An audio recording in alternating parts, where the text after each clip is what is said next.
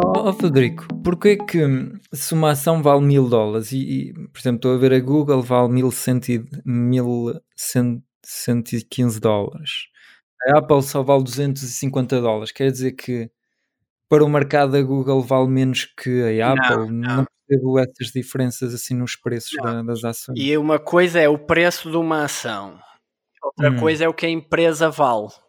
E o, número de, e o número de ações que há no mercado também varia. É isso, é o número de ações okay. que há no mercado, porque imagina, eu posso dispersar o capital da minha empresa em bolsa eh, distribuindo 100 ações ao público e cada uma vale uh, eh, 100 mil euros, se eu quiser, ou posso, e por isso eu digo Uh, Ou pôr 100 mil ações e cada uma vale 100 euros. Exatamente. O, o sistema contrário. Porque, por exemplo, eh, eu posso dizer ah, as ações da Berkshire Hathaway, então. Estão, São 200, quanto é que é? 200 e tal mil? Deixa-me ver a Berkshire. Digo, ah, então está caríssimo. Não, eu digo às pessoas: está barato. Neste momento está barato. A empresa está a custar a menos do que tem eu, nos seus balanços. Já. Berkshire, a classe A, que é a que tem a, direito sim, a voto, 267.600 dólares por, por ação. Explica isso das classes, porque ah, eu não, okay. não sei um, nada disso. As empresas, ou algumas empresas, Sim, nem todas. cotadas em bolsa com duas ou às vezes até três uh, tipos de ações, classe A, B, C. Porquê? Porque umas dão direito a votos e, e outras não. Ou seja, a Google também é um hum. exemplo, tem classe A, B e C. Se não me engano, as B nem estão cotadas no mercado, é só a A e a C. Posso enganado, mas acho que é assim, porque as B dão direito a 10 votos e é só para os insiders, é só para o pessoal lá dentro da Google. E, um, e depois a A, as A dão direito a um voto e as C não dão direito a voto nenhum. Uhum. Agora, para pequenos investidores, o que eu digo é, não me interessa rigorosamente para nada os votos, porque Pois não. O que é que tu vais. O teu voto vai representar 0,00001% da empresa. Pronto, não vale nada. é, fica em casa quietinho que não vale nada ao teu voto. O que tu queres é a valorização da ação juntamente com a valorização do negócio. Então de, deixa-me só acrescentar. Tu podes comprar ações da Berkshire Hathaway, do, do, já que falamos do Warren Buffett, Berkshire B. Exatamente. E a Berkshire B está barata neste momento, 179,79 dólares. E a Berkshire A também está barata. Só que não, tá é, bem, tá bem. não é para qualquer carteira, ok. Mas é o que eu quero dizer. Mas eu ainda não tenho 260 mil euros no portfólio para não, comprar. Também não, atenção. É lá chegar, é lá chegar. Mas a questão é, preço é uma coisa, valor é outra. E uhum. claro que as ações da Berkshire A uma pessoa pode dizer, ah, não tenho os 200 mil. Ok, mas se eu disser assim, mas ela vale 500 mil, então está a metade do preço. Uhum. O valor dela é de 500 mil.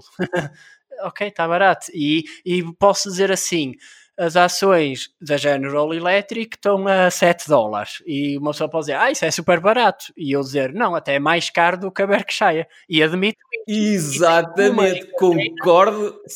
Concordo. Mas as, é mais caro do que uh, é mais caro os 7 dólares do que os 200 mil. Okay? Exatamente. Porque, porque preço é uma coisa, valor é outra. Uh, Pois, é tipo uh, comprar 7 dólares por, por uma garrafa de água, comprar um porta-aviões por, uh, por, por 100, 100 dólares vale mais a, ou 200 mil o porta-aviões se calhar fornece mais coisas, não é? Garrafa de água, pronto, bebeste. Bebes e acabou. O porta-aviões dá para ir fazer umas viagens aí engraçadas pelo Atlântico, não é? E ainda te aterram lá uns aviõezinhos, ainda cobras um, uma comissão por eles estarem lá aterrados durante uma semana. uns jatos privados de, um, de, uns rappers e de uns jogadores de futebol. Foi, isso para mim é um desperdício de dinheiro tremendo, mas isso. Mas e, olha, isso é giro falar, que há bocado estávamos a falar dos youtubers e, e acho engraçado alguns youtubers, não há, quer dizer, não há espiada nenhuma, alguns youtubers que eu comecei a seguir no início que faziam trading e apareciam de Lamborghini e não sei o quê, tá, tá, tá. Hum. E depois eu comecei a, a perceber, e por isso é que é muito bom depois nós formularmos as nossas próprias opiniões aquele tipo, se fosse tão bem sucedido como ele diz, ele nunca gastava dinheiro num Lamborghini. Porque o, o dinheiro num Lamborghini, para um investidor que investe em valor, Uh, mas pronto, ele não investia em valor, era trader. Um dinheiro em Lamborghini é, é, o pior dinheiro que tu podes ter, porque aquilo não é investimento nenhum. Aquilo basicamente é, é estourar dinheiro. Atenção, atenção que há Lamborghini, Lamborghinis que ganham valor, tipo, tornam-se carros de coleção e um Lamborghini compravas em nos anos 50, hoje pode okay. valer então, um milhão. Nessa perspectiva, entras naquilo que o Frederico diz, que é a parte da arte e do, não é? A valorização do, do... Mas isso acontece eu sei, eu sei, Há claro Ferraris, sim, isso para mim eu tenho o, o, o, meu, o, o meu carro de 1978, eu tenho um clássico de 1978 que vale mais do que o Fiat Steel que eu tentei vender na, na internet.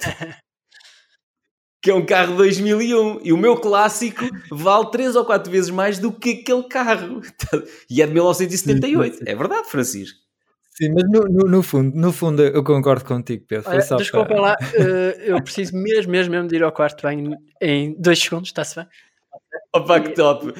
Tá um Alexandre, não cortes esta parte. O Alexandre não pode cortar a parte em que o Frederico mostra que tem incontinência. É, estamos a falar aqui de emoções e estimulação. Não, vamos pôr aqui um anúncio do, do investimentos lucrativos enquanto vais à, à casa. Vai lá, Frederico. Está a contar. Investimentos lucrativos, o site que tem que seguir se quer aprender como fazer. Vai, agora diz tu. diz qualquer coisa, oh Francisco, anda lá investimentoslucrativos.pt Melhor que o Adam Cool, melhor que o, que o Dave Lee, melhor que o Ramit, Ramit Sethi. Não, não, não, tens que dizer melhor que o Ramit Sethi, que é para rimar com o Dave Lee. Olha, eh, tu tens tido, já te, te, tens, tens, tens estado a dizer que hum, tens estado em formação com o Frederico. Sim, sim. Então fala, queres falar? Mas já acabaram as aulas, já sei, teoricamente já sei, quer dizer, já vimos tudo, agora tenho que voltar a ver novamente e tirar apontamentos, porque aquilo foram aulas pelo uhum. Skype e tenho que voltar e tu a. Tu vais desenvolver a tua própria opinião quando começares a, a meter o teu dinheiro real a ver? e a ter que tomar decisões e a gerir emoções. O que eu basicamente o que eu quero fazer é, é aquele tal tipo um fecheiro Excel.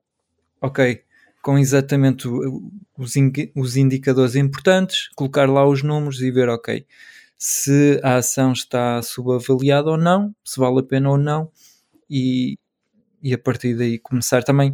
Tenho que pensar também na estratégia para diversificar, ver o, o, os nichos de mercados, tipos, para tentar criar uma carteira que tenha. Uhum.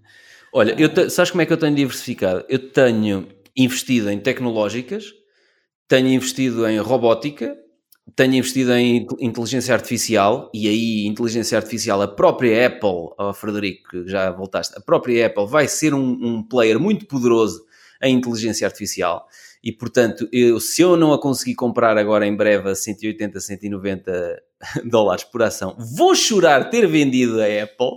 Um, mas tenho, tenho investido assim, tenho investido também em que na parte dos transportes tenho investido na Uber e na Tesla. Uh, a Uber não só, uh, não só pela, pela parte dos transportes que agora quebrou bastante com o coronavírus, mas pelos outros negócios que até cresceram, como o Uber Eats, da entrega do... Aí também há, não é? nas vossas cidades, sim, entrega de comida em casa. Eu uso Usas muito? muito? Pronto, uso e cresceu muito. muito. Foi uma cena... Pá, as minhas ações da, da Uber cresceram, tenho aqui, 52,6%. Ela há dias esteve a 17, eu comprei a 17 ponto qualquer coisa, dólares. E ela, quando entrou em IPO, o Frederico deu-me na cabeça, porque eu entrei na, na, na fase em que ela entrou em, em, IPO eh, a 40 e tal dólares. E eu comprei assim, ah, maluco, 40 e tal dólares. E ela, pim, pim, pim, sempre a descer por ali abaixo, nas semanas seguintes. E eu, ah, comprei mais algumas para descer o custo médio. E ela continuou a descer e aquilo recuperou até ali aos 40 e eu, salta fora porque isto é cedo demais.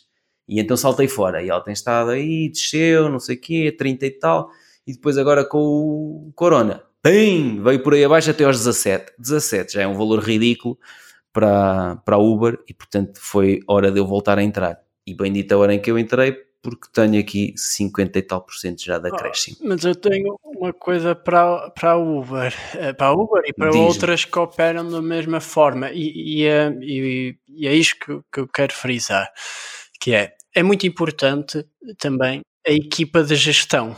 numa empresa, compreender quem são os gestores e o que é que eles estão a fazer.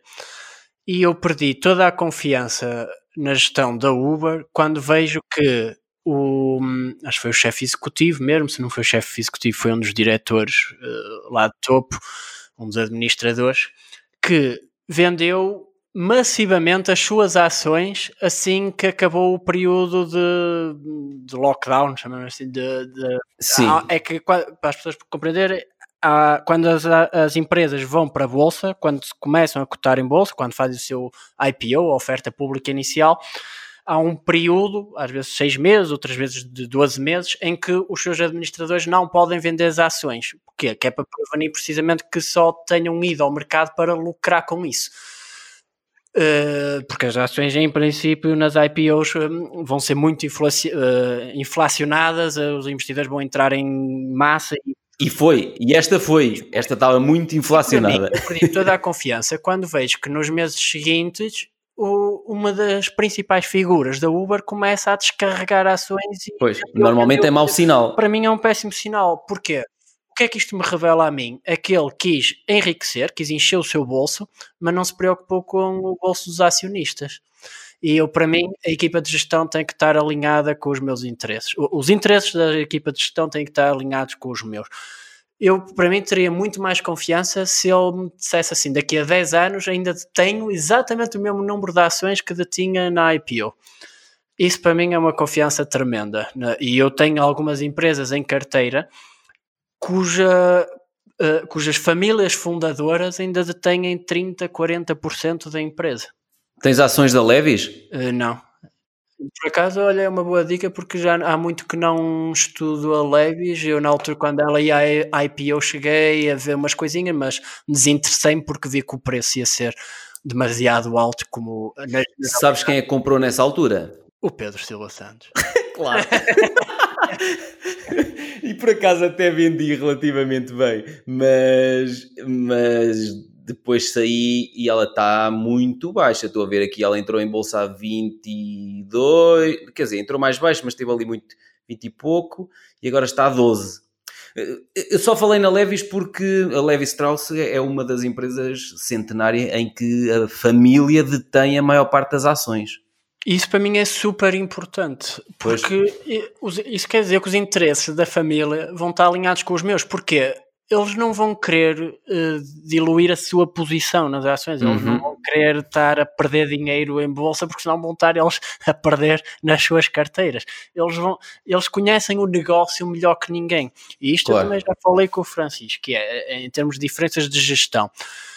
Qualquer gestor vai para uma, sei lá, Nestlé, uma Coca-Cola ou assim e durante ali 4, 5 anos está a ganhar um salário churudo de 10 milhões por ano, se for preciso, o negócio já corre sozinho, praticamente não tem que fazer nada, só tem é que em dezembro ir colher o, os louros daquilo e ao fim de 5 anos saltou da Nestlé para a Unilever.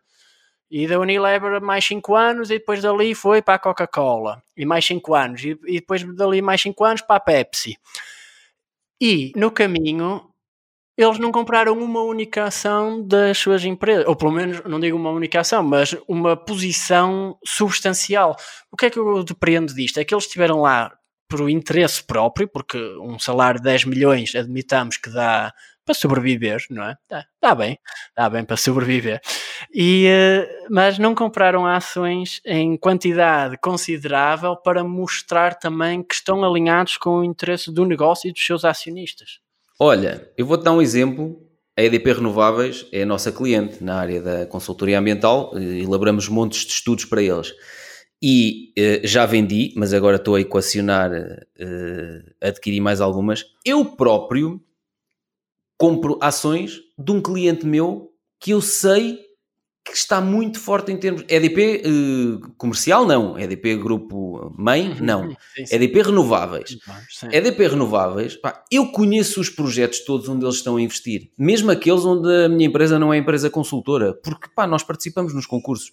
E, e, portanto, eu sei o quanto eles estão a investir, eu sei o quanto eles estão a reforçar a produção, não só em Portugal como a nível internacional, e portanto, eu sei o que, o quanto aquela empresa que neste momento pá, as ações caíram brutalmente nesta, nesta altura de.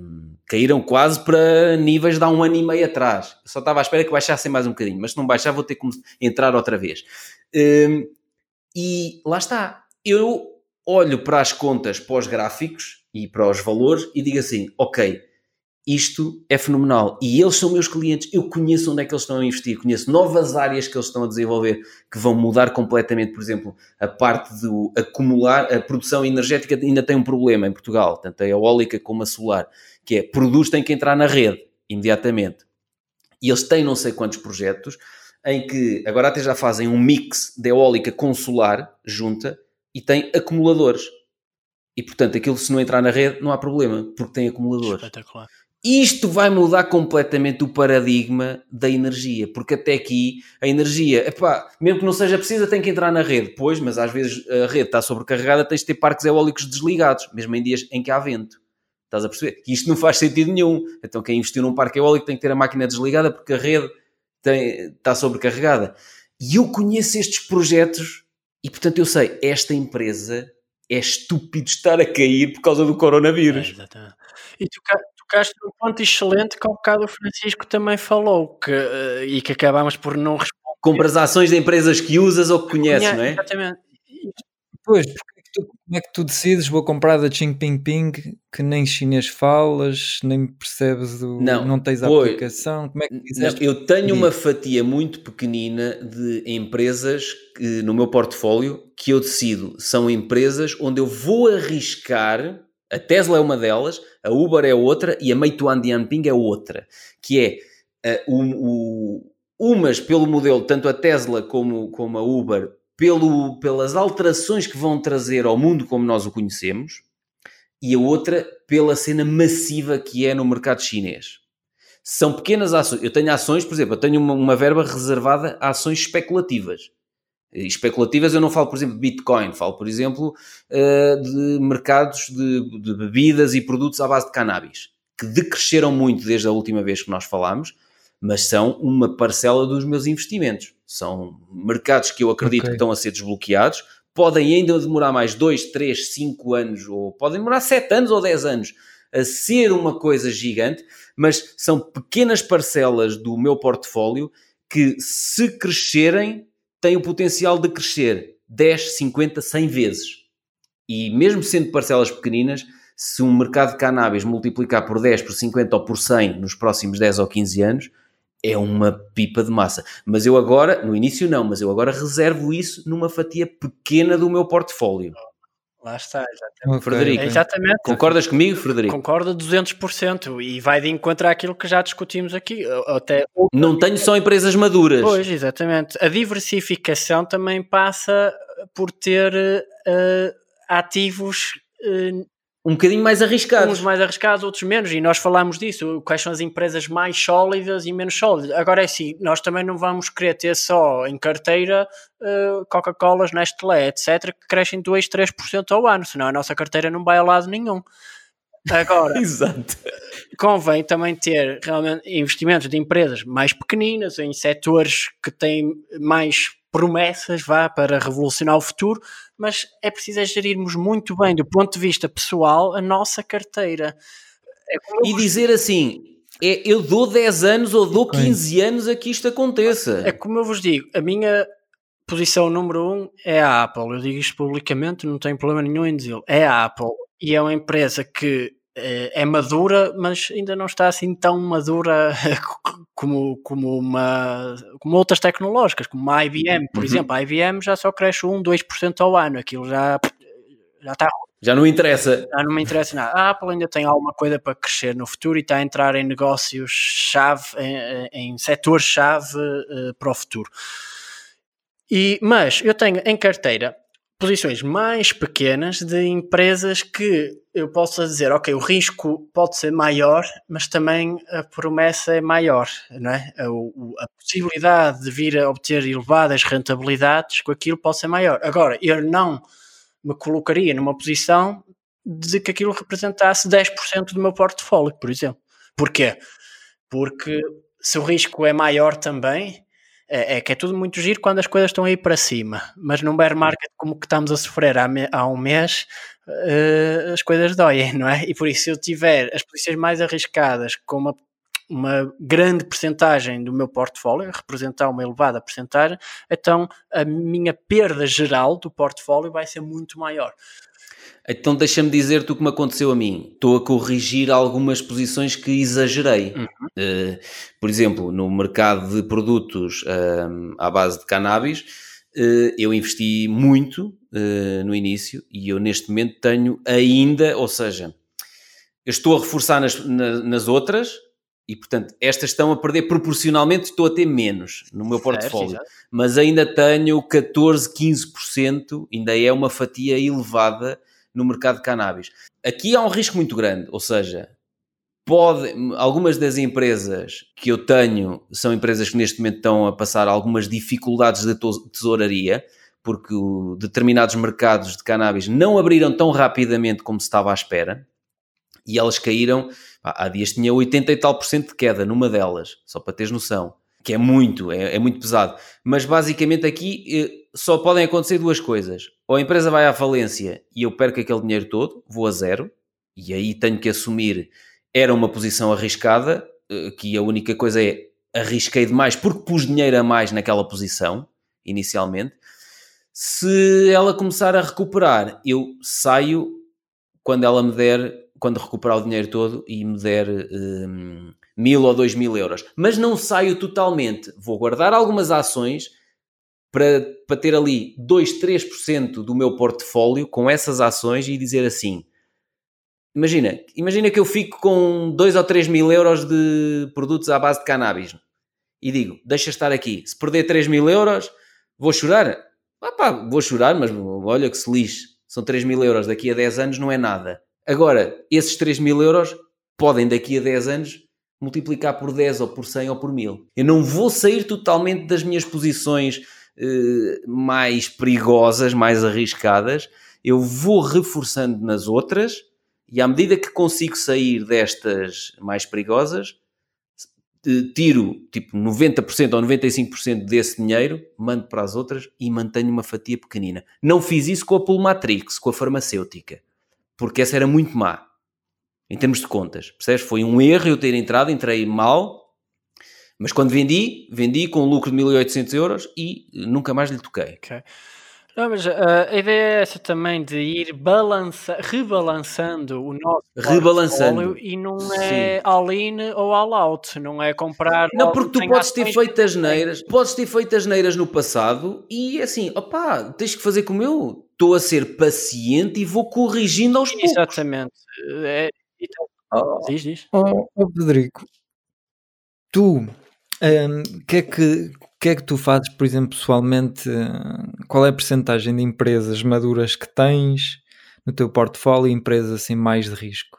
Tens uma, uma ideia, tens assim uma, Neste momento não tenho é ideia é dos fazem... valores exatos, porque já não calculo esse, esses balanços há algum tempo, desde que chegou o bear market, e por isso, e, e, ainda para mais numa altura como esta, em que está uma volatilidade tremenda, e num dia há ações a subir 30% eh, e no dia a seguir caem 20%, eu cheguei a ter a Boeing como a minha pior posição. A Boeing já me esteve pior do que as ações de cannabis. Pois, pois é isso. Está uma volatilidade. Em, em termos de perdas. Sim, em termos de perdas. E uma pessoa olha e diz assim: Ui, então a Boeing está a perder mais do que, do que a cannabis. Agora, o que eu consigo dizer com alguma certeza é que uh, os setores onde estou mais investido são o tecnológico e a banca. São os dois setores em que eu A banca europeia, americana ou, ou, nacional? Americana, essencialmente, com uh, uma única posição europeia e que reconheço hoje em dia que foi um erro meu. Uh, e as pessoas podem perguntar, então, mas ainda não desfizeste dele? Uh, não, Deixa é uma recuperar. posição muito pequenina, é a minha menor posição no portfólio, não deve representar 1% sequer, ok? Deve ser menos de 1%, Sim. e por isso estou perfeitamente à vontade se perder aquelas. Uh, se... Porque há pessoas que dizem isto: que é, epá, assuma as perdas, faz toma e vende e tira isso eu, eu concordo mais com o que tu estás a dizer, Frederico, que é, opa, a posição não é assim tão grande. Deixa ficar. Um amigo meu tem no Pinterest, por exemplo, investiu no Pinterest. O Pinterest baixou para caraças. Epá, mas ele tem 250 euros no Pinterest. E eu disse-lhe assim, mas vais vender agora que os 250 euros neste momento estão 40 euros. Quase nada. E eu disse, Hum. mas vais vender porquê? Deixa estar 5 anos ou 10 anos. No máximo dos 40 anos, vais a, dos 40 euros, podes ir a zero. É o pior cenário. Sim.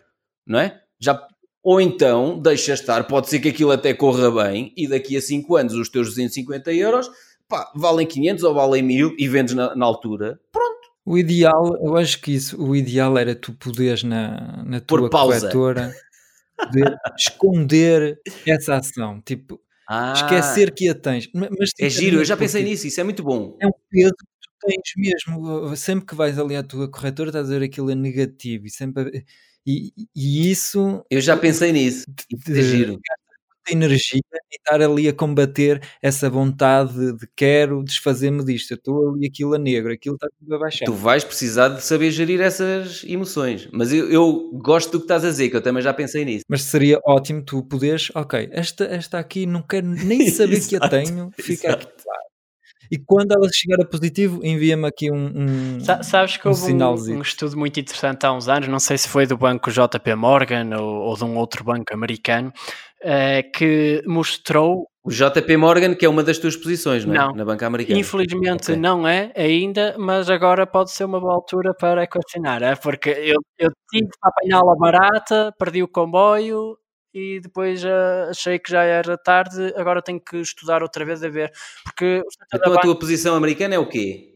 Eh, Bank of Bank America? of America é o meu banco número Ah. um no portfólio. Estás a ver, ó Francisco, como é que nós vamos sacando as... as- Devagarinho.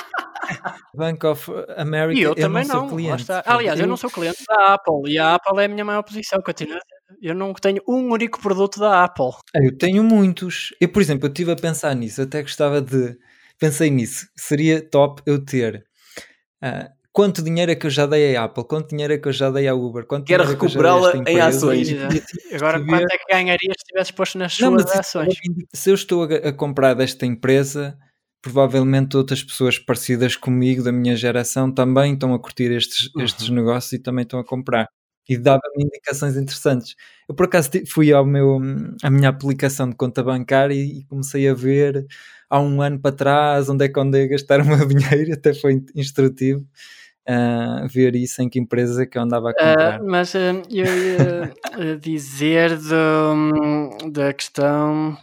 JP Morgan, Sim, ah, estudo do da estudo- JP do estudo Morgan. Da, J- da JP Morgan, ou de outro banco, agora posso estar errado, e, e como comparou as- a valorização, a rentabilidade das carteiras dos seus investidores. E o que é que eles verificaram? Hum. É que das carteiras que mais ganharam, que mais valorizaram, foram as carteiras dos mortos. Eh, Exatamente. Agora o Pedro até ficou assim Isso é olhar. giro, pá! Isso é muito bom! Já sei E porquê. porquê? Diz, diz, diz. Porque os mortos não operam no mercado, não compram nem vendem, certo? Simplesmente, f- pronto, ca- Está lá, está lá, lá, não há emoções. entretanto, não fechou as suas contas de investimento e as ações ao, a longo prazo valorizaram. Isso é muito bom. É por isso. Ah, pá, eu não percebo como é que as cor- corretoras não pensaram nessa ideia. De Ah, poder eu esconder. já, ok, respondo comprei já. hoje. Eu respondo já, porque senão a corretora não ganhava dinheiro. Como é que as corretoras ganham dinheiro? É por tu Quando tu operar. vendes, quando compras, taxas de câmbio. Claro, ah, tu, tu tens é que operar muito para elas ganhar. Aliás, digo já, eu estou mesmo curioso para que venham as contas ah, do trimestre da de giro, por exemplo. Aliás, da, de- da de giro ou até mesmo da, Hum, da- das bolsas, da Euronext, da NIS, da Nasdaq, que é para perceber como eles lucraram com o pânico dos outros. Porque acredito mesmo que neste, neste último trimestre eh, as grandes bolsas mundiais e mesmo as, as corretoras e os bancos de investimento tenham lucrado porque houve muita gente a operar, a, a vender. E isto traz Olha. Eu tenho Estou aqui, perceber. eu estou a ver o meu relatório anual da de Giro, que agora vou ter uma trabalheira a meter no IRS, as transações todas que fiz o ano passado. Se calhar depois vou ter que pedir ajuda ao Frederico. Ok, ok. E eu tenho aqui comissões de transações em 2019. Comissões, ó, Francisco, para tu veres onde é que eles ganham dinheiro. 645,82 euros. Comissões de transações. Total de comissões realizadas com as posições encerradas, mais 570,22. Custo de conectividade, 17,50 euros.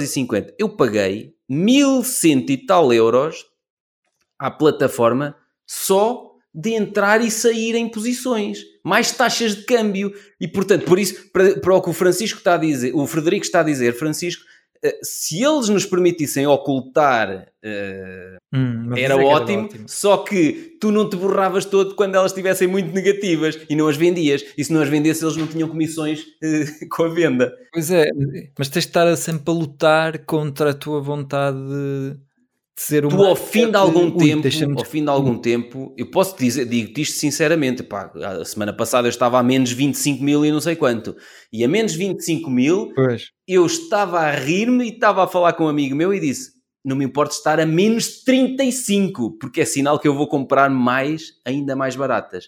Neste momento já não me afeta. Sim, Estás isso a é excelente, isso é excelente. E, e leva... E tu chegas lá, Francisco. Claro que sim. Isso é mesmo o ponto pois, mais importante é investimento. Eu, eu, eu digo assim, é, é preciso muito sangue frio. Eu Porque eu não preciso daquele dinheiro. Exatamente. E eu digo assim, em investimento é 10% técnica, 90% psicologia. A técnica tu aprendes num instante, tu viste, não é? Quer dizer, no, no espaço de 5, 6 sessões, nós uh, trabalhamos tudo o que há para uh, perceber a avaliação de uma empresa. O resto é o teu eu uhum. interior. Exatamente, vai estar dentro da cabecinha, porque é o que é que está a acontecer? Porque é que as ações caem mais de 20% em 19 sessões de bolsa? Porque 30, o pessoal entrou 30%, em pânico. Foram mais de 30%. Sim, dizem 19 sessões de bolsa, porque entretanto, com mais sessões de bolsa, caiu, chegou aos 30%. E digo-te uma coisa: é que se vier uma notícia a dizer este vírus não desaparece antes de 2021, oh, vende tudo, vende tudo! Pânico uhum. total, e vão vender ainda mais e vão forçar os fundos de investimento, que é quem tem uma fatia enorme no mercado global de ações, são os grandes fundos de investimento, vão vender independentemente se as ações que têm em carteira são boas ou não. Porque eles Os tinham um stop loss colocado, eles tinham um stop loss colocado ali a 25% abaixo, aquilo toca nos 30% abaixo, vendeu. Sim, Sim exatamente. E a, a propósito da crise, nós como investidores, claro, temos interesse em que subsista a crise e até que pior. Mas como uh, seres humanos se subsiste esta crise, estão pessoas a. Quer dizer que há pessoas que estão. Mas doentes, nós não estamos a celebrar isso, atenção. Exato, exato. Nós estamos a dizer que, graças a, a, um, uma, a, uma, coisa que está a acontecer no mundo que é muito negativa em termos de saúde pública, os mercados exato. estão a reagir e nós temos que tomar os nossos cuidados e, portanto, não estamos a rir-nos das pessoas que estão doentes, não é isso, atenção. Claro. Estamos a dizer é. Eu, paralelamente a, a este mundo, eu tenho o meu mundo dos investimentos, que está a ser afetado e que eu posso aproveitar Exato. para reforçar posições. Ah, estou a dizer isto porque eu cheguei a pensar, epá, oxalá que isto ainda pior mais, porque eh, assim eu vou poder ainda comprar mais barato, mas depois pensei. Não é preciso tu dizeres oxalá pior em termos de, de, de pessoas infectadas ou de número de mortos. Basta tu dizeres assim, oxalá pior o número de pessoas que borram as calças ao olhar para os números. É mais isso, exatamente. exatamente. Porque, porque exatamente. ninguém está aqui para, a desejar o mal dos outros, não é? Não, não é isso. Aliás, eu não estou a dizer isso. Eu só estava a falar, a falar, a falar nesse dilema que houve um momento em que eu pensei nisso e depois ok, quero que isto baixe, mas atenção que... Sim, fundo, mas repara uma coisa, aqui... os mercados os mercados acionistas vão baixar ou vão subir não é por causa do impacto do coronavírus ou de outro vírus qualquer, é pelo sentimento dos investidores que estão no mercado. Só Exato. isso, porque podia ser outra coisa qualquer. Porque senão, expliquem porque é que uhum. no fim de 2018 nós tivemos três meses de queda que quase chegou a bear market. Os, mercados, os principais índices chegaram a perder 19% nos últimos três meses de 2018. Ainda ninguém conseguiu explicar ainda ninguém conseguiu explicar. Alguns dizem, ah, pode ter sido por causa da guerra comercial. Balelas, as empresas continuavam altamente bem, uh, as excelentes empresas continuaram excelentes. Posso porque... dar-te a minha opinião? Sim, sim. A minha opinião, que se calhar também é a tua, é os mercados já estavam a crescer brutalmente, tirando pequenas correções, tipo dezembro de 2018, os mercados estavam a crescer brutalmente nos últimos 11, 12 anos, estavam constantemente a atingir-se novos máximos e era preciso qualquer coisa que servisse como desculpa para uma correção. Só que isto afinal foi uma correção maior que uma correção. Pode acontecer. Aliás, isto, em média, existe uma correção nos mercados por ano, em média. Pode haver anos que não existe nenhuma, pode haver outros que existam duas correções no mesmo ano, ok? Eh, por isso, em média, os mercados acionistas podem perder entre 10% a 20% ao ano. Não é normal, como em 2019, o, o SP500, o índice das 500 maiores americanas, aumentar, quanto é que foi? Quase 30%? Foi, ou mais até. Assim, não é normal. Nos 30, outros em 35, por aí. Eu tive ações a subir 80%, 90% em menos de um ano. Eh, é, é surreal, porque é o que eu te digo, os negócios... É surreal na altura. Mas se as compraste agora, daqui a um ano ou dois, há determinadas empresas que não é surreal estarem 80% do que estão agora. Ah, claro. Eu, ref... eu comprei a Uber há menos de uma semana, só que comprei-a tão baixa que eu já tenho 54,8%, estou a ver aqui, uhum. 54,8% neste momento de valorização da Uber, em menos de uma semana. Isso é que é outra grande questão, que é, há de haver momentos na vida que os mercados mandam certas ações tão para baixo, tão para baixo, Exato. que o teu investimento, a tua rentabilidade vai ser enorme. Uh, e, e, uma vez mais, há super investidores que até dizem, chega, chega a um ponto ridículo em que até empresas medianas, não são assim tão boas como isso, empresas medianas, mas que uh, os, o, a sua ação caiu tanto, tanto, tanto, desvalorizou 80%, 90%, que a rentabilidade nos próximos 2, 3 anos vai ser tremenda. Podes ter multiplicar 200%. 3, 4, 5 vezes o teu investimento. Pode acontecer, Sim. porque os, os preços Sim. ficaram demasiado deprimidos. E agora, e agora dica do dia. Reparem o que está a acontecer no setor do turismo, da aviação e do transporte marítimo. Como é que há empresas a uhum. perder 80% ou mais em bolsa no espaço de dois meses? Algumas vão ao charco, algumas vão ao charco, mas vão todas? Não vão. Daqui a 10 anos, como eu digo, há de haver, algumas destas empresas hum. vão ter muito mais clientes que o que têm em 2020. Vão estar a faturar muito mais, vão estar a gerar muito mais dinheiro em 2020. Olha, eu estou a ver aqui a empresa de cruzeiros, uh, todos conhecem a CCL, uhum. a Carnival, caiu mais de 80%. a maior empresa de cruzeiros a nível mundial, que ela veio dos 51 aos 7,90. Uma queda de 85%. Ou seja, é? percebe-se que em termos de cruzeiros, neste momento está tudo parado, eles estão a faturar zero, é um daqueles negócios, Francisco, está a faturar zero. Tá, ninguém, ninguém faz cruzeiro neste momento, os barcos não estão a circular, portanto, estão a ter despesas com os custos fixos e não estão a circular. Agora, eles têm dinheiro, têm ativos, será que se justifica uma empresa daquelas, mesmo tendo que parar durante alguns meses, passar de 51 dólares por ação para 7,90? Quem apanhou a 7,90? Para mim, eh, eh, se tu, se tu olhares a longo prazo não faz sentido o preço atual, mas uhum. hoje, hoje, em 27 de, de março de 2020, essa empresa vale os ativos que tem, vale o valor do, dos barcos. E é mais do que os 7,90€ por ação. Ok, pegaste num Muito mais. É que ela deve estar a cotar a menos do que os ativos que tem em carteira.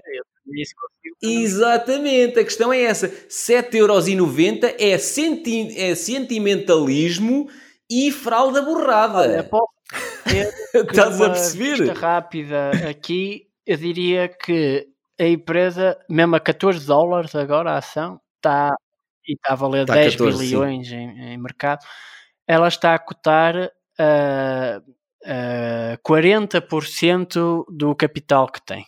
Ou seja, uh, um terço aproximadamente do que, do, do, que ela tem em ativos. Ou seja, se ela vendesse todos os barcos agora e despedisse todos, hum. todas as pessoas, todos os trabalhadores, pagasse créditos, etc., ela valia 60% mais ainda assim.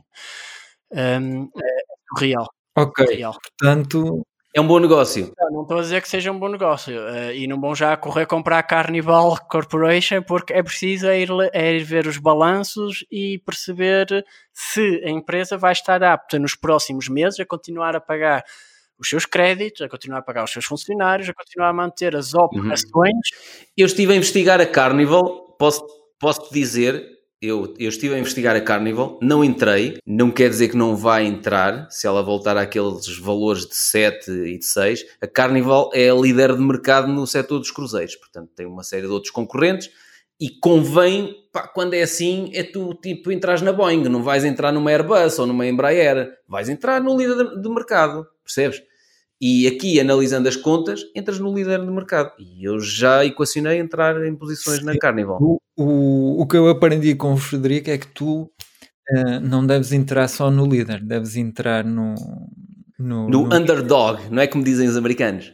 Não, em todas, eh, em três ou quatro desse nicho Eh, de mercado. Não, não disse bem Porque- assim. O que eu disse Ah. é que, por vezes, quem está.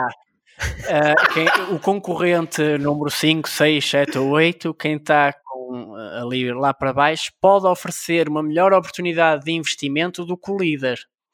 E porquê? Porque normalmente os líderes são reconhecidos como tal e por isso os investidores estão a valorizar a sua empresa corretamente ou até a sobrevalorizá-la. Pois, Ok. Mas há momentos Sobre, disseste sobre, sobre, sobrevalorizar. sobrevalorizá-la. Ok, Por exemplo, sim, imagina, concordo. numa indústria altamente concorrencial como a automóvel, Uhum. há de haver, em certos momentos, duas, três das empresas que até nem vendem tanto por aí fora, mas estão a cotar tão abaixo do seu valor intrínseco que oferecem melhores eh, perspectivas de valorização. Agora é preciso. É, Em relação à indústria automóvel, eu preferia falar só daqui a 10 anos. 27 de Quanto março de 2030. Ah, pois é, temos aí combinado. É, eh, a propósito disto do às vezes os preços estão tão tão deprimidos que até más empresas podem ser bons investimentos deixa-me só Exato. eh, pegar em mais um, um exemplo que eu gosto muito de pegar em eh, Vais falar na GoPro? passado. Não, não. Uh, O John Templeton foi um, um grande investidor do passado uh, e uh, nos anos, no fim dos anos 30 decorria a Segunda Guerra Mundial e uh, ele a- as ações estavam uma miséria, como é lógico, não é? tivemos uh, praticamente seis anos de, de Segunda Grande Guerra e por isso Essa foi a chamada Grande Depressão, não é? não, não, o- a Grande Depressão foi nos no início dos anos 30 e foi após a Primeira Guerra Mundial. Mas, anyway, foram dois períodos no mercado que impactaram os mercados acionistas tremendamente. E durante a Segunda Guerra Mundial, as ações chegaram a estar paradas, eh, não houve negociações, etc., porque também não era essa a prioridade, não é? Como é lógico, Uhum. eh, a economia não é a prioridade quando estamos numa guerra mundial. Mas eh, o John Templeton, o que é que ele fez na altura? Ele pegou e comprou 100 ações de, se não me engano, 120, 130 empresas que estivessem naquele momento a cotar abaixo de um dólar. Ah, já ouvi essa história, fenomenal. Uh, por isso imagina, 130 ações que seja uh, uh, diferentes, 130 empresas diferentes, comprar 100 ações de cada uma a cotar a menos de um dólar. E deixou. E ao fim de 4 ou 5 anos, o que é que ele foi ver? Uh, se não me engano, foram 34 que foram à bancarrota, tudo o resto valorizou. E ele multiplicou por 4 o investimento inicial, no espaço de 4, 5 anos. O que é que isto quer dizer? há certos momentos em que as ações estão tão, tão deprimidas que até más empresas podem ser bons investimentos, ok? Ou não quero dizer más empresas, mas menos eh, empresas boas só, pronto. Eh, Vamos definir Sim, e que não sejam líderes de mercado, que sejam o chamado underdog, não é? Os underdogs, pronto. Há certo momento em que os underdogs até podem oferecer boas perspectivas de investimento, ok? Eu, por exemplo, eu tenho em carteira uma, uma ação que é uma empresa que é a Micron. A Micron faz microchips. Estou... Não MU, é- MU, não é? É MU, sim. Estou Não para é comprar líder há vários dias. Repara, eu comprei-a quando ela estava corretamente avaliada, depois Uhum. ela eh, de- perdeu 50%, ok, no fim de 2018, não é? Com aquele mini, eh, aquela mini correção de 3 Uhum. meses, perdi 50% de valor. Reforcei e hoje em dia, mesmo com este bear market que está aqui à porta, ainda é das poucas que está a verde. Pois, eu tenho na, na Skywork Solutions, também é de, microchips. Sim, microchips. Pronto, e não são líderes do seu setor. Não, Não, mas não. Mas vão beneficiar com o 5G. Atenção, atenção. Estamos aqui a antecipar uma grande beneficiação destas empresas com o 5G. sim, sim, também. E, e a questão é, a Micron, nas, na altura que eu comprei, pelo menos quando estava subavaliada, para mim foi o melhor negócio dentro dos microchips. Eh, ok, podia- podem dizer a Intel é líder. Ok, a Intel é líder nos microchips para computadores. Hum, Mas, por exemplo, a AMD, que há uns anos era uma porcaria, que ninguém gostava dos processadores AMD, a AMD neste momento tem processadores para computador, e não só, mas, mas os processadores de computador da AMD atuais são muito bons e alguns são superiores à Intel. Pois, é A AMD, por exemplo, também é uma. Eu não tenho ações da AMD, mas é uma das, das empresas também relativamente interessante para investir. É, Por isso a questão é esta: é que nem sempre o líder número um de um dado setor representa o melhor investimento, ok? Eh, até porque Uhum. normalmente ele está corretamente avaliado pelo mercado ou até sobrevalorizado na maioria do tempo.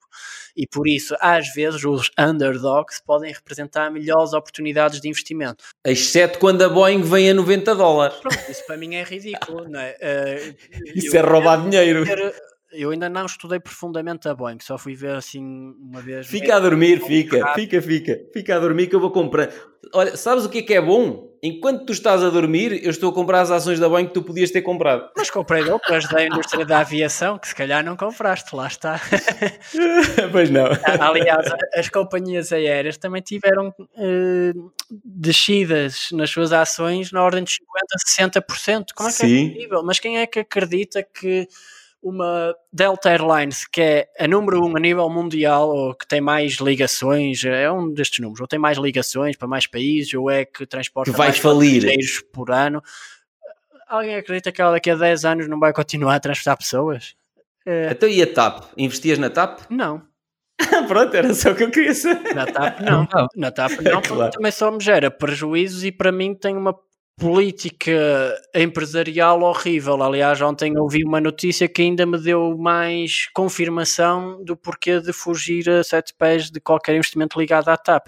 Então agora querem eh, que os seus trabalhadores usufruam de férias, antecipem as férias e usufruam agora neste período. Isso é que é exploração ao máximo. Mas a TAP não, é? não está na bolsa, pois Então, não. Que culpa é que os, os seus trabalhadores têm que haja um, um vírus a afligir eh, o mundo todo? Sim, mas tu como investidor ficas todo contente, porque não, assim... eu fico mesmo infeliz, digo já, porque mostra-me que a gestão não tem interesses eh, eh, ligados aos meus, pelo menos. E eu Olha, o- o Francisco estava- Assim. O Francisco estava aqui a perguntar: a TAP não está na bolsa? Não, não, já não está. Não está, ok. Ah, por acaso foi- não, não sabia, nunca tinha investigado a TAP, agora estou a Mas- ver mas aqui, de facto não está. Vai emitindo obrigações, às vezes. Acho que emitiu o ano passado, ou em 2018. Fujam. Mas eu fugi, fujam. eu fugi Primeiro, a rentabilidade de obrigações é baixíssima nestas empresas. E depois não gosto da política. E a própria palavra obrigação, eu não gosto dela. Pronto, Ah, é? é isso. Agora faço a pergunta porquê. Pode ser interessante. Porque, epá, isso. Eu, eu sou um bocado como o Francisco, já falámos noutros episódios. Eu mantive essa coisa desde os 13, 15 anos. Tudo aquilo que me obriguem a fazer, eu não quero fazer. Se eu tenho que fazer uma coisa para a qual eu não estou disponível mentalmente ou não Claro. estou interessado em fazer, se eu vou fazer só porque me obrigam, epá, não. É o poder das palavras. Se eles tivessem chamado aquilo oportunidade, Exato. Chama logo- não sei o quê. Que é obrigações. Não, já está Acho que mal. chamaram oportunidades às do Urbés aí há uns anos. Pois foi. Mas Viu-se a obrigação que foi. Exato. Eh, mas pronto, es- esta parte eh, também é interessante do, do investir nos underdogs e o que é que representa um bom investimento ou uma boa empresa e, e a parte da gestão estar alinhada com os nossos valores morais até. A- a- Até trago mais um exemplo, este é um exemplo mesmo da minha carteira. Eu em 2018, há dois anos atrás, eu desfiz-me de uma ação a perder mais de 50%. Digo já. Qual foi? desfiz. Qual é que foi? Era a Coty, Coty Inc. E porquê? A Coty é uma Não conheço. americana que tem hum, produtos de beleza, não é? De, eles fazem perfumes.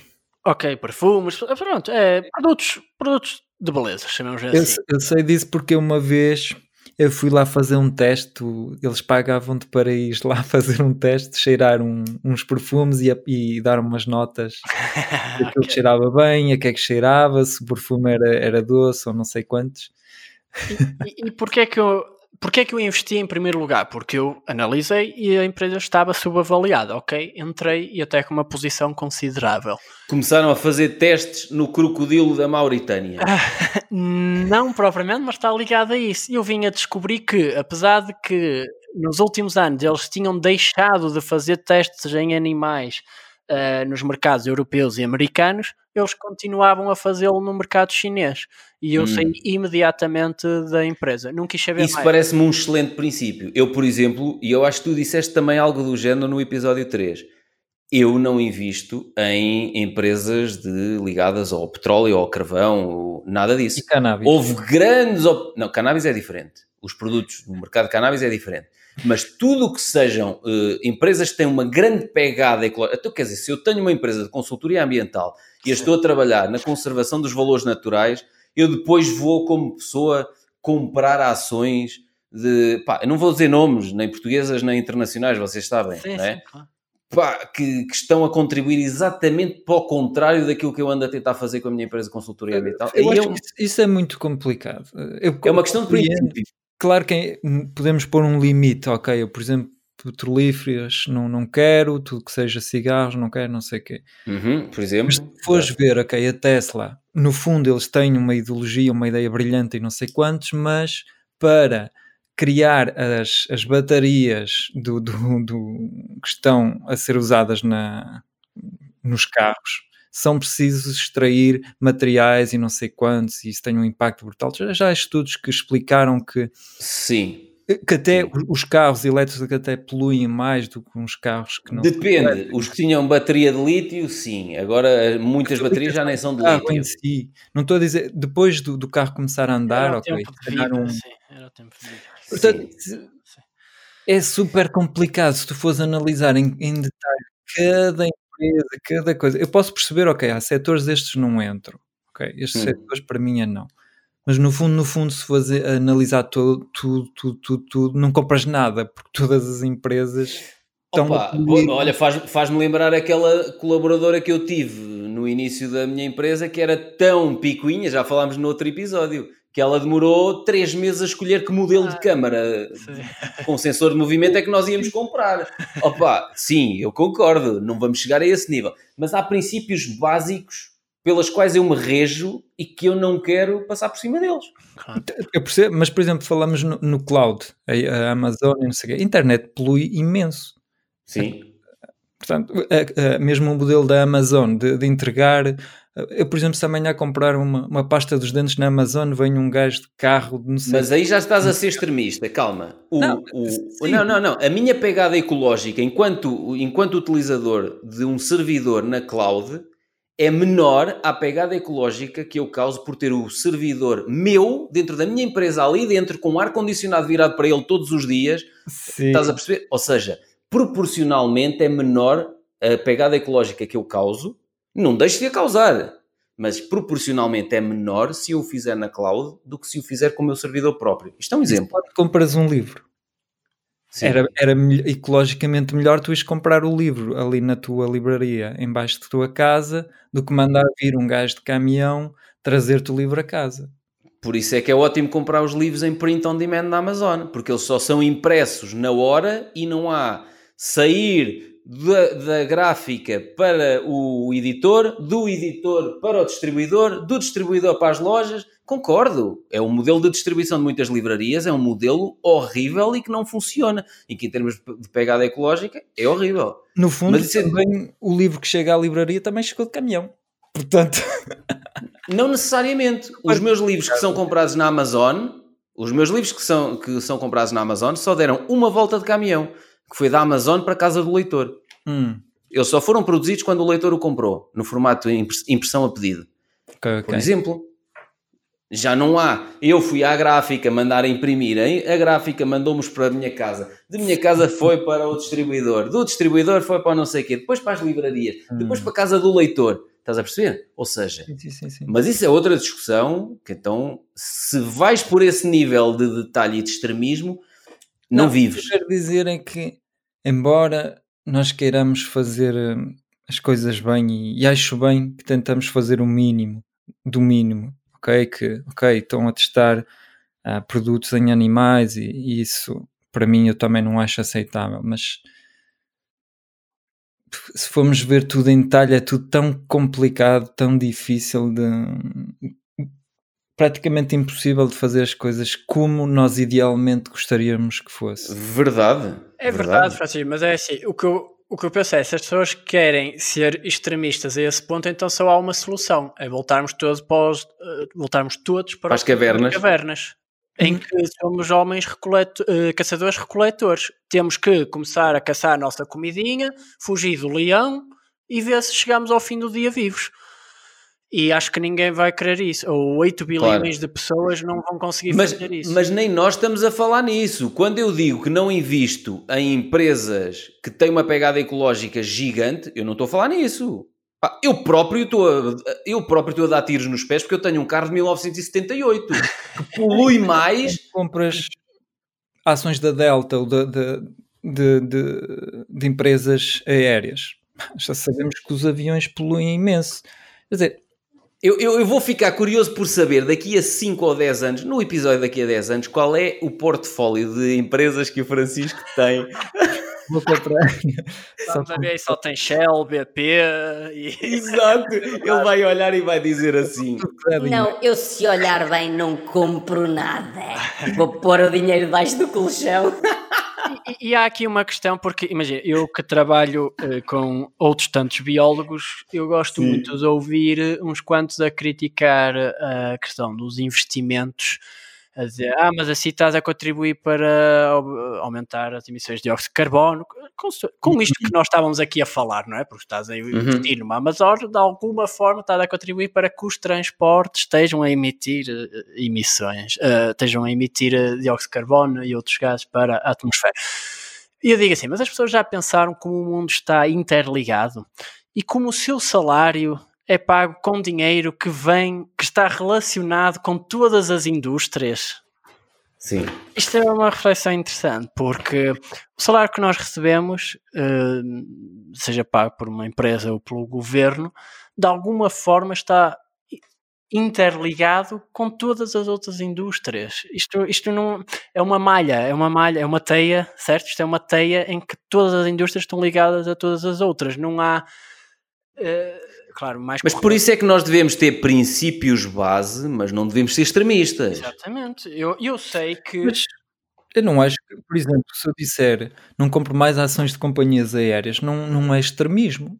Não, é um princípio base teu. Não, é um princípio base teu. Eu co- eu tenho amigos que me dizem assim: eu jamais tocaria em ações da banca e eu, para mim, continua a ser dos setores mais atrativos para mim. Para mim. Uhum. E eu estou bem com essa moral. Pronto. Eu, por exemplo, não gosto. o Pedro não mas, gosta. Mas- está tudo bem. Não, não gosto. E sei que é um, e sei que é um setor que eh, não mexe muito, mas quando mexe é interessante apanhá-lo em baixo e depois ele, ele sobe bastante. Mas, pá, não me cativa. Por exemplo, é um setor que a mim não me E, cativa. e agora sim, eu reconheço que há. Primeiro, reconheço que grandes bancos, não foi há muito tempo atrás, há meia dúzia de anos atrás, causaram ou ajudaram a causar a grande recessão. Eu sei. Lehman Brothers.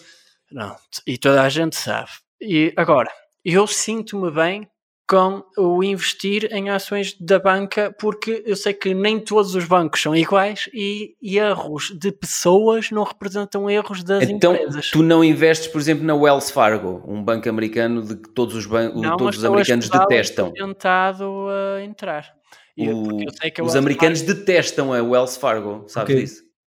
Porque cobra comissões, pá, do que já li, cobram comissões por tudo e por mais alguma coisa, pá, as- os atendimentos telefónicos são, é, é como se as pessoas fossem lixo, é, Lá está, má, má gestão numa empresa que até é centenária, estás a perceber? pronto, exatamente, exatamente. Mas para mim, eh, o Wells Fargo continua a ser dos maiores bancos da América e, Uhum. eh, e erros de pessoas não têm que representar erros da empresa, não tenho que Exato. castigar a empresa por isso. Eh, eh, olha, por exemplo, a EDP também começou com no setor da energia, certo? Era só setor da energia, altamente poluente. Uhum. E hoje em dia tem uma EDP renováveis. Exato.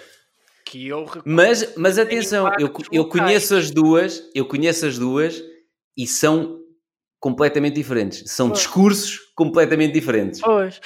E é assim, eu reconheço que uma indústria eólica tem impactos locais.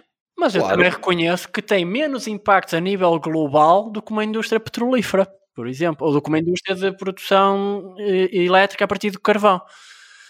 Ou seja, hum, nós temos que balançar as coisas na vida, não podemos ser nem um extremo nem outro, ok? Eu estou para ver o portfólio do Francisco. Agora estou curioso. Não estou curioso, estou curioso. Mas olha, mas sinceramente também há empresas 100% verdes. Chamemos-lhe assim. Eu já falei também no episódio. As da cannabis são 100% verdes. Muito bom. Essa sim, 100% green. Imagino que deve estar a adorar este episódio até aqui e haver muito valor, muitas ideias que pode implementar já de seguida e por isso vamos parar para que possa refletir em tudo o que foi discutido e encontramos-nos no próximo episódio, na continuação desta conversa com o Francisco e com o Frederico Santarém. Até ao próximo episódio. Se gostaste das ideias e experiências que partilhamos, o melhor que podes fazer para nos ajudar é falar sobre isso aos teus amigos e amigas, claro, e também podes deixar uma crítica, 5 estrelas de preferência, na tua aplicação de podcast. Nas notas do episódio encontrarás um link onde explico como podes fazer isso de forma muito simples. Muito obrigado pela ajuda.